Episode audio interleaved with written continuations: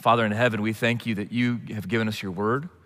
We thank you that you have called us as your sons.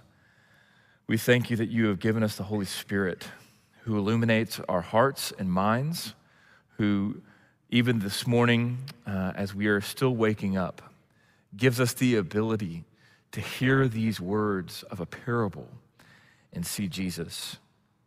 As we've seen throughout this study together, Lord, we know that the parables were a litmus test. They were a way that um, cut through the heart. We pray that you would do that this morning, uh, that as we conclude this series, that you would use this parable to show us not only the places where we need to be warned, but also the great promise that we have in the grace of Jesus. We ask this in his name. Amen.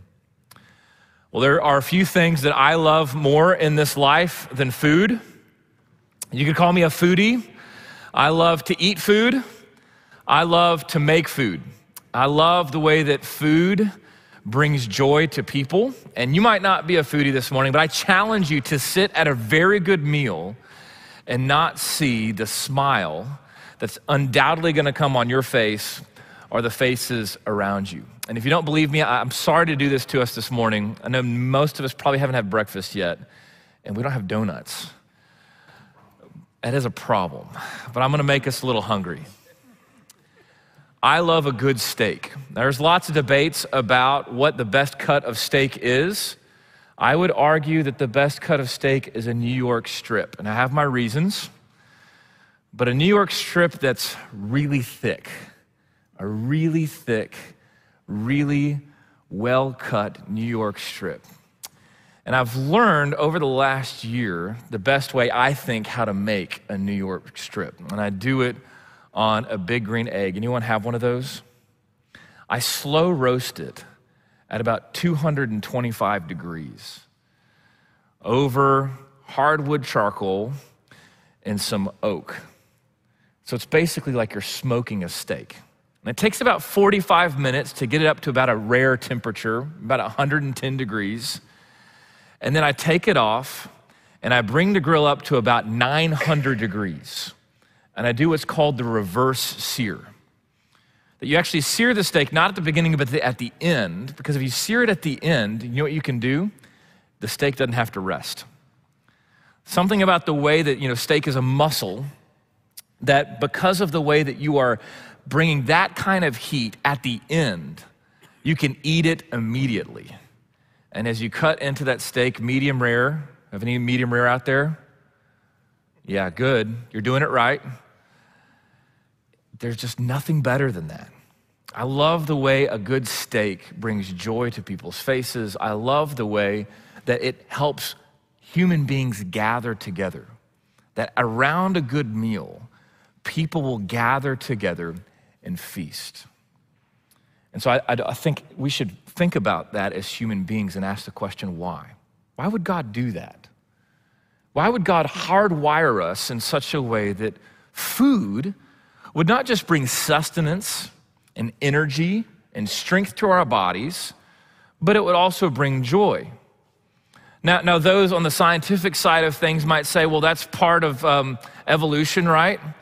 That, that we, as animals, need to enjoy something in order to feed ourselves. But I, I would submit that I think our bodies and the way that they give out after not eating after a while would probably do the trick. It's the same way that why does sunset bring beauty? What, what virtue does that have other than to point us to something deeper? And I think food does that. You see that throughout the Bible. The image of a feast, a feast, a well prepared meal, always symbolizes joy. It symbolizes completeness. It, it symbolizes being um, completely fulfilled and having every one of our desires and needs met. And so it shouldn't surprise us that in this last parable that we're going to look at together, it is a parable about a great banquet. Now, what you need to know about the context of this parable is it's actually being told at a meal, but it's not a great feast. We're told in Luke chapter 14 that Jesus has been invited to a Sabbath lunch. Okay, so this is the Sabbath. It's a Saturday for that Jewish culture. And he's been invited to a Sabbath lunch, but he hasn't been invited by his friends, he's been invited by his enemies. The Pharisees have invited Jesus to a Sabbath lunch. And this is what it says. I want you to look with me. This is Luke 14. You have it in your handout. And this is what it says Luke 14, verse 1. It says, One Sabbath, when he went to dine at the house of a ruler of the Pharisees, they were watching him carefully. That tells you all you need to know about what this meal was like. This is not a joyless meal. Jesus was being watched. And we see that throughout the Gospels. That the Pharisees would interact, they would engage Jesus in order to put him to the test, in order to watch him carefully. Because by this point in the Gospel of Luke, they're starting to wonder, they're starting to question, right? They're starting to plot. And so they've come up to Jesus, they've invited him to the Sabbath lunch, and they're watching him carefully. Now, fast forward to verse 12. Now, there's four different scenes that happen around this lunch table. I'm just going to tell you about one of them. It's this parable. Verse 12, we're told that Jesus says to the man who invited him to this Sabbath lunch, this is what he says When you give a dinner or a banquet, do not invite your friends, your brothers, your relatives, or rich neighbors, lest you also invite you in return and be repaid. So Jesus is saying, look, a lot of times when we invite people to eat with us to a meal, we're inviting people we want to be around, right? Uh, people we want to get to know, people that we expect eventually might um, repay us in kind, not just like a meal, but with friendship. Jesus says, don't invite those kind of people. No, instead, verse 13, when you give a feast, invite the poor, the crippled, the lame, the blind, and you will be blessed because they cannot repay you. For you will be repaid at the resurrection of the just. Do you think about the last meal that you hosted at your home? Who did you invite? Jesus is saying, don't invite these people who have, um, who are on the upper echelon of society, right? Who, who others would look well upon you for just being around them. No, invite the poor, the crippled, the lame. And then one of those who is at this meal, verse 15, says this Blessed is everyone who will eat bread in the kingdom of God. And it's in response to that statement blessed, happy, joyful is everyone who will eat bread in the kingdom of God that Jesus tells a parable. Now, as we look at this parable, I want to look at it in three ways. And the first is this I want you to know that there will be a feast for all those who are in Christ, who hear his gracious invitation. There will be a feast. I want you to look with me, verse 16. Here's the parable. But Jesus said to him, so he's saying to the man who says, Blessed is everyone who will eat bread in the kingdom of God. Jesus said to him, A man once gave a great banquet and invited many. And at the time for the banquet, he sent his servant to say to those who'd been invited, Come, for everything is now ready. Now, what you need to know is that in the ancient Near East, for a great banquet, a big feast, there would be two invitations. You can kind of think about it like this. Those of you who have kids who have already been married, you likely sent out a save the date and then the invitation. Or at least if you've been to a wedding, you've probably gotten one of those, right? A save the date and then the invitation. Think of the first invitation in the ancient Near East like a save the date with high commitment. In our culture, we send a save the date and says, hey, we just want you to know, you know, the date's coming. Just put on your calendar, zero commitment. In the ancient Near East, the first invitation was a save the date, but it gave all the details, and then it asked for an RSVP. That initial invitation asked for an RSVP. And they did that because it took a lot of effort in those days to throw a big feast. They needed to know how many people were coming so they would know how much food to make, right? So that first invitation, it would have been a cultural expectation that you would tell the host that you were coming. And that's what's happening in this parable, right? I want you to look again, verse 1. A man once gave a great banquet, invited many. That's the first invitation. The expectation is that everyone we're about to hear from in this parable has already RSVP'd, yes, I'm coming. Because the second invitation would only go out to those who said they're coming. Verse 17. Now, at the time of the banquet, so what would happen is the second invitation would go out when the banquet was ready. At the time of the banquet, he sent his servant to say to those who had been invited, Come, for everything is ready. That's the second invitation. It goes to those who said they were going to come, and it says, The banquet is ready. The feast has been prepared. All has been made ready for you. Come and feast. Now, in the Bible, we see the exact same thing. We see the promise of a great feast that is to come. And in the Old Testament, the prophets give a first invitation to the feast. I want you to listen to this, or you can turn if you brought a Bible. This is the prophet Isaiah, verse 25. This is the feast that Isaiah foretells. Isaiah 25, verse 6. On this mountain, the Lord of hosts will make for all peoples a feast of rich food, a feast of well aged wine, of rich food full of marrow, of aged wine well refined. Isaiah says there will one day be a feast. It will be a feast unlike any other. It will be filled with rich food well aged wine, not just food to feed, but food to be enjoyed, a time to celebrate, a time to be filled with joy. Verse 9, Isaiah continues, It will be said on that day, Behold, this is our God. We have waited for him that he might save us. This is the Lord. We have waited for him. Let us be glad and rejoice in his salvation. So, again, the idea is a feast is coming, and this feast symbolizes joy. And you don't know joy like this. Now, again, we always talk about the difference between happiness and joy. And there's a huge difference, right? Happiness is, has everything to do with circumstance. Joy has to do with the character of God. You and I have little glimpses of joy in this life, this side of heaven. But the feast that Isaiah is talking about is a joy unlike you and I have ever experienced. The kind of gladness and rejoicing that we will be overwhelmed by the presence of God. And the picture is a great feast. Later in Isaiah, we hear the invitation.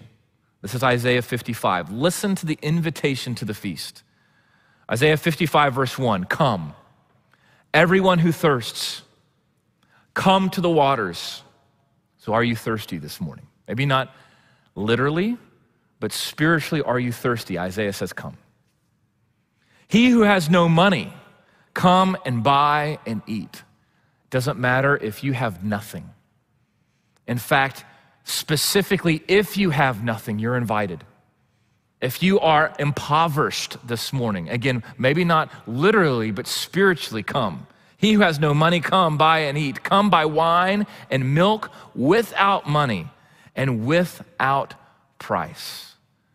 This is the gracious invitation that the prophet Isaiah gives the people of God to the great feast that is to come, where one day all things will be made new, and we will experience everlasting joy in the presence of God forever. That is what Isaiah foretells. This promise we read in the Bible is fulfilled when Jesus Christ comes again. This is Revelation 19. Revelation 19, 6. Then I heard what seemed to be the voice of a great multitude like a roar of many waters, like the sound of mighty peals of thunder crying out, Hallelujah! For the Lord our God, the Almighty, reigns. Let us rejoice and exult and give him glory. Do you hear it? Do you hear the joy, the rejoicing, the gladness? And then it says this For the marriage of the Lamb has come, and his bride has made herself ready. It was granted her to clothe herself with fine linen, bright and pure, for the fine linen is the righteous deeds of the saints. And the angel said to me, Write this Blessed are those who are invited to the marriage supper of the Lamb. What does that sound like to you? Remember what the man sitting with the Pharisees said to Jesus at the Sabbath lunch Blessed is the one who eats bread in the kingdom of God. Here in the book of Revelation, we hear, Blessed are those who are invited to the marriage supper of the Lamb. John tells us when Jesus returns, there will be a feast, a time of incredible joy, overwhelming with gladness and rejoicing because Jesus will make all things new. No more crying, no more mourning, no more pain, no more sin, but all of the bad things and the broken things that sin has brought into this world will be undone and everything will be made right again. That is the marriage feast of the Lamb. One day there will be a feast, but the second thing I want you to know, and we see it in this parable, is that though many are invited to the feast, many will make excuses not to come. I want you to look with me, verse 18.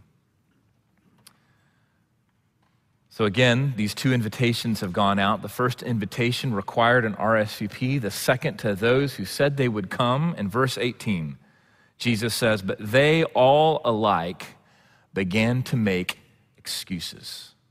For these ones who originally said they would come, they all begin to make excuses. And what I want you to notice what Jesus says in the parable is that all of these excuses are alike. Now, we're about to look at these three excuses. And what I want you to see is that there's some similarities between two of them. The third is a little different. And, and I don't want, like many of the parables, I don't want you to over allegorize these three. But I want you to see that the point is, is that these are very thin, very weak excuses. And we'll see that in just a second. And that fundamentally, they have one thing in common, okay? And we'll see that together. So they all begin to make excuses. The first excuse says this The first said to the man, the servant, invited them, so the feast is ready. The first said, I've bought a field and I must go out and see it. Please have me excused. Now, I don't know how many of you are in the real estate business. I want you to imagine buying a large piece of real estate sight unseen. Is that a good idea? no. I'm not in real estate, and I know that. I'm just a pastor, right? That's what, that, so the excuse is look, I bought a huge piece of real estate, right? I bought a field. I haven't even seen it yet. So that's reckless. That's a terrible excuse. You might even question, especially if you heard someone say that to you. Imagine you're throwing a feast and someone says, Yeah, I was gonna come, but you know, I bought a huge house. I haven't seen it yet. And You really need to check it out. Would you kind of question that, right? Be like, really? Okay, let, now let's suppose it's actually true. So let's suppose this man actually did buy the field. He owns it now. Do you think it's going to be there the next day? Do you think he has plenty of time? Look, he signed the, the dotted line. He's got time. He, he could go look at the field the next day or the day after that or a month from now, it's still going to be there. He owns it. Why does he have to see it now? Right? It's a pretty thin excuse, it's weak. The second excuse is a lot like it. Verse 19 Another said, I've bought five yoke of oxen, and I go to examine them. Please have me excused. Now, in those days, just one oxen was a huge investment. And really, one oxen was kind of all you needed unless you had a huge operation right? And if you were buying five oxen at one time, then you were incredibly wealthy. And again, anyone in the ancient Near East who would have heard this would have immediately said, wait a minute, that just doesn't add up. It would be like this you again, you invite someone to your home, they told you they were gonna come, and when it's time for them to actually come over, they call you at the last minute, they say, hey, listen, I bought five cars. Just did. I don't know what to tell you. You know, I just bought five cars, and you know what? I haven't even seen them yet. Bought five cars, haven't even seen them yet, I really need to go check them out. So, again, that sounds ridiculous. You would hear that excuse, and you would think, wait a minute, why don't you just be honest with me? like, if you don't want to be around me, if you don't want to come to my, my feast, then fine. But don't make up some lousy excuse like that. Because again, Let's say he's actually telling the truth. Let's say he actually bought five oxen. He owns them now. He can go check them out the next day. It's a thin excuse. And anyone who would have been hearing this parable would have immediately said, This is kind of a ridiculous story, Jesus. Like, who would actually do that? Now, the third, though, seems a little bit maybe less ridiculous. And it strikes a little bit closer to the heart. The third excuse, verse 20. And another said, I've married a wife, and therefore I cannot come. Now, there's lots of different theories on what this looks like as you read commentators, and anything from, I'm being recorded here, um, this guy just wants to have fun with his wife, if you know what I mean. Two, look, this was a common practice in the ancient Near East. If you're, going to get married, there's kind of an expectation. You're going to kind of spend that first year together, right? Uh, in, our culture today, we talk about those, those first years together, right? The honeymoon period of a marriage. And, and you hear that and you say, no, that, that kind of makes sense. Like, you know, maybe this guy committed to the feast before he got married. Now he is. And so, look, his life has changed. But Jesus is putting this up as an example and says, even that is an excuse. This man who says, I would rather spend time with my wife than come to the feast. The point is, is that every single one of us gives a lot of excuses every single day for why we would not follow Jesus to the feast. And whether you know Jesus Christ as your Lord and Savior this morning or not, odds are you make excuses. For those of you, if you do not know Jesus you've stumbled onto this study, what excuses are you making not to place your hope, your faith, and trust in Him? If you do know Jesus and you have committed your life to following Him, then what excuses are you making that keep you from fully giving your life to Him? Because after this parable, immediately after, Jesus put it this way. This is Luke 14, beginning in verse 26. Again, you can turn there or you can just listen. This is immediately after this parable. This is what Jesus says If anyone comes to me and does not hate his own father and mother and wife and children and brothers and sisters, and yes, even his own life, he cannot be my disciple. Whoever does not bear his own cross and come after me cannot be my disciple. And you hear those words, and they sound harsh because they are.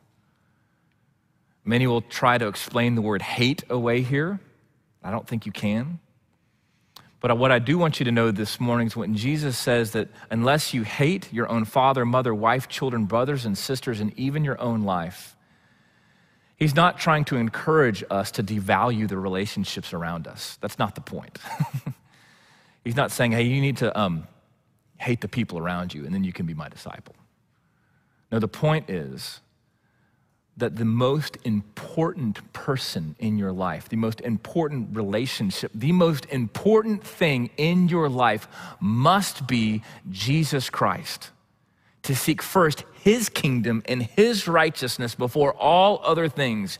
You must love him first and foremost so much that in comparison, it would be like hating all the people in your life that you love. He ends that statement by saying, even your own life. And this is what I want you to see about the three excuses. The thing they have in common is this I prefer my life over the feast to come. That's it. That's what these excuses are.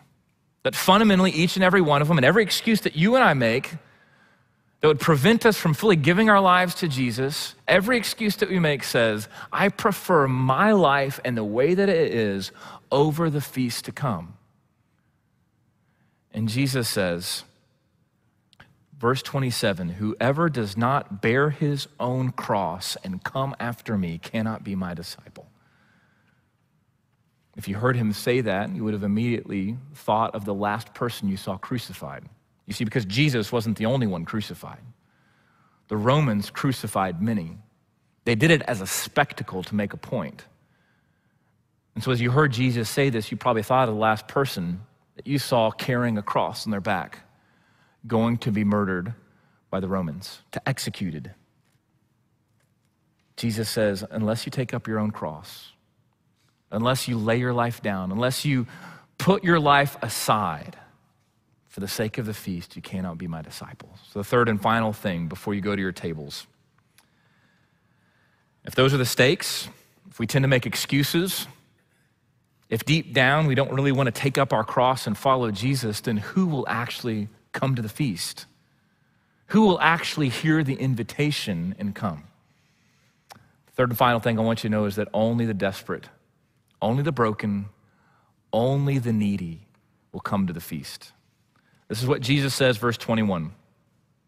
Verse 21 So the servant came and reported these things to his master. Then the master of the house became angry and said to his servant, Go out quickly to the streets and lanes of the city and bring in the poor and crippled and blind and lame. And the servant said, Sir, what you commanded has been done, and still there is room. So, this is a new second invitation. A new second invitation has gone out, and instead it's going to the cripple, to the poor, to the lame, to the needy. When Jesus says uh, that he went out to the streets and lanes of the city, right? It's going out to the most the roughest parts of town right? The places that you wouldn't want to be caught, you know, after dark. Jesus, go to, go to those places. Go to the hardest places and get the poor, the needy, and the lame. What I want you to begin to see is that in the parable, I believe that the master, the host, is God the Father, who has set up a feast. And the servant is God the Son, it's Jesus. God the Father sending Jesus to go after the poor, the cripple, and the lame. But notice what verse 22 says. Jesus says that the servant comes back to the master and says, What you commanded has been done, and still there is room. What I'm beginning to see is that though this parable is obviously a warning to us, it's also a promise about the overwhelming grace of God that even after this invitation has gone out to the poor, the cripple, and the lame, there's still room. There's still grace available for the needy. And so another invitation goes out. Verse 23 And the master said to the servant, Go out to the highways and hedges and compel people to come in, that my house may be filled. Again, here I think the idea is now go even further out. Not just the poor, the cripple, and the lame, but get on the highway travel a great distance. Go out to the hedges. In those days, in the ancient Near East, the Jewish community didn't have hedges around their fields. That was a Gentile thing. So I think what, what's happening here is you see now it's not just the poor, the cripple, and the lame, but go out to the farthest ends of the earth. Go out beyond Israel, beyond the chosen people of God, and go to the Gentiles, go to the nations. Go to the ones who've never even heard of Yahweh, right? Go to the farthest ends and invite them and tell them to come that my house may be filled. In other words, the original hears of the invitation, made excuses. And so the master of the house sent his servant to go to the poor, to go to the needy, to go to the desperate. And those who are poor and needy and desperate don't need to hear the invitation twice. But they cannot wait to go to the feast they will leave everything behind in order to go to the feast. God sent a first invitation through the prophet Isaiah. And then God sent a second invitation through his son. Author of Hebrews put it this way long ago, at many times and many ways, God spoke to our fathers and by the prophets, but in these last days, He's spoken to us by his Son, who he appointed heir of all things, through whom also he created the world. In these last days, God sent his Son, his servant, to send a second invitation. And this invitation has gone out to all who are weary, all who are poor, all who are desperate, and all who need a Savior. I want you to hear these invitations of Jesus in the Gospels. Jesus invites the weary in Matthew 11 Come to me, all who labor and are heavy laden, and I will give you rest. Jesus invites the thirsty in the Gospel of John. On the last day of the feast, the great day, Jesus stood up and cried out, If anyone thirsts, let him come to me and drink. What I want you to hear this morning, brothers, is Jesus invites the sinner. That means the feast is for you and it's for me. This parable is not just a warning, but it's a promise a promise about the overwhelming and overflowing grace of God for us. Jesus invites the sinner. This is the Gospel of Luke, chapter 5. Jesus said, I have come to call not the righteous but sinners to repentance. John chapter 6, Jesus said, All that the Father gives to me will come to me, and whoever comes to me, I will never cast out. This morning, brothers, as we conclude this series on the parables, I want you to search your heart. I want you to begin to really wrestle with this. Do you hear the gracious invitation of the servant? God sent his servant, Jesus Christ, to die on the cross for you, to rise again for you, so that all who are desperate, all who are weary, all who are thirsty, all who are needy, all who are broken, and all who sin would find salvation in him and him alone and would come to his feast. Hear these words of the servant Luke 14, verse 17. Again, Jesus put it this way And at the time for the banquet, he sent his servant to say to those who'd been invited, Come, for everything is now ready. Let me pray. Father in heaven, we thank you for the parables. We thank you, Jesus, for telling them. And more than that, we thank you, Holy Spirit, that you give us now ears to understand them. Jesus, you said, he who has ears, let him hear. May we hear your voice this morning. And through this parable, may we hear your gracious invitation to us as sinners in need of a Savior, that you have made the feast ready for us. And so, Lord, help us to take up our cross. Help us to stop making excuses, but help us to follow you, to follow after you, to hear this gracious invitation to us so that we might dine with you the great feast that is to come. We ask in Jesus' name. Amen.